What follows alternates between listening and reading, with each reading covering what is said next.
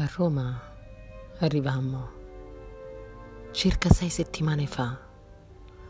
in una stagione che era ancora là, vuota, bruciata, febbricosa Roma, e questa circostanza con altre difficoltà pratiche di assetto protrasse senza fine l'inquietudine intorno a noi e il paese straniero gravava su noi col peso dell'esilio. Si deve anche aggiungere che Roma, se ancora non la si conosce, nei primi giorni opprime di tristezza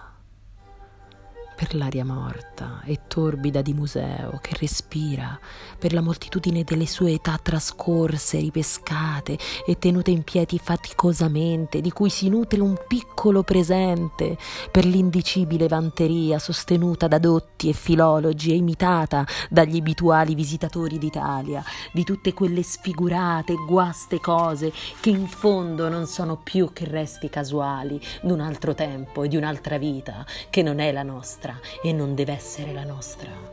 Finalmente, dopo settimane di quotidiana difesa, si ritrova, benché ancora un po' confusi, la via a se stessi e ci si dice no, qui non c'è più bellezza che in qualche altro luogo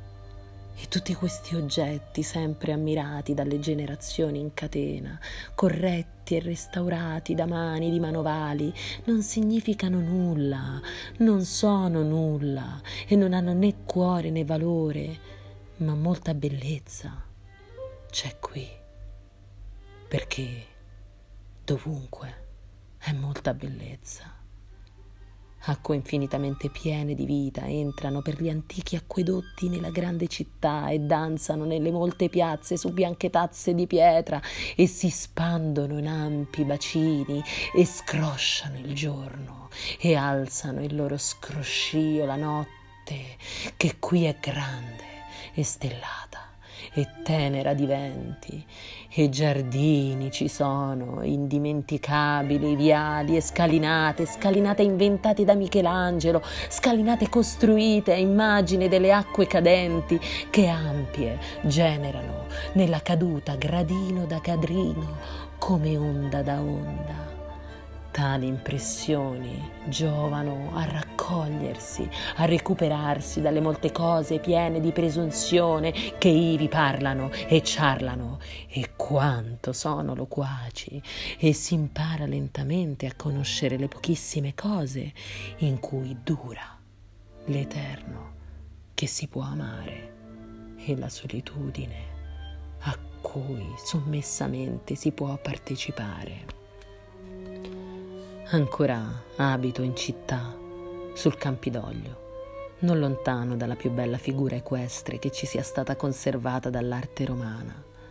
la statua di Marco Aurelio.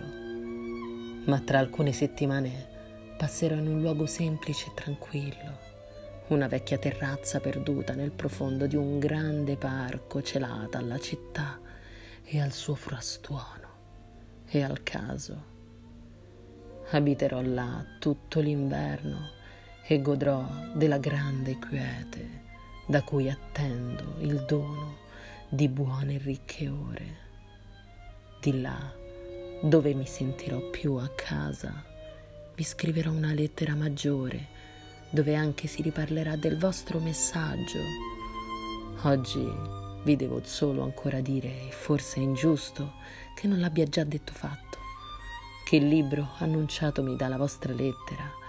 che doveva contenere lavori vostri, non è arrivato. È, tana- è tornato a forse a Warswet, che non si possono spedire plichi dall'estero. È questa possibilità la più benigna e vorrei averla confermata. Spero non sia andato perduto. Non sarebbe un'eccezione con le poste italiane, purtroppo. Avrei ricevuto volentieri questo libro, come ogni cosa che contenga un vostro segno e versi che siano nati a frattanto. Se me li confidate, sempre li voglio leggere, rileggere e vivere come meglio e più cordialmente io possa. Auguri e saluti. Il vostro Rainer Maria Rilke.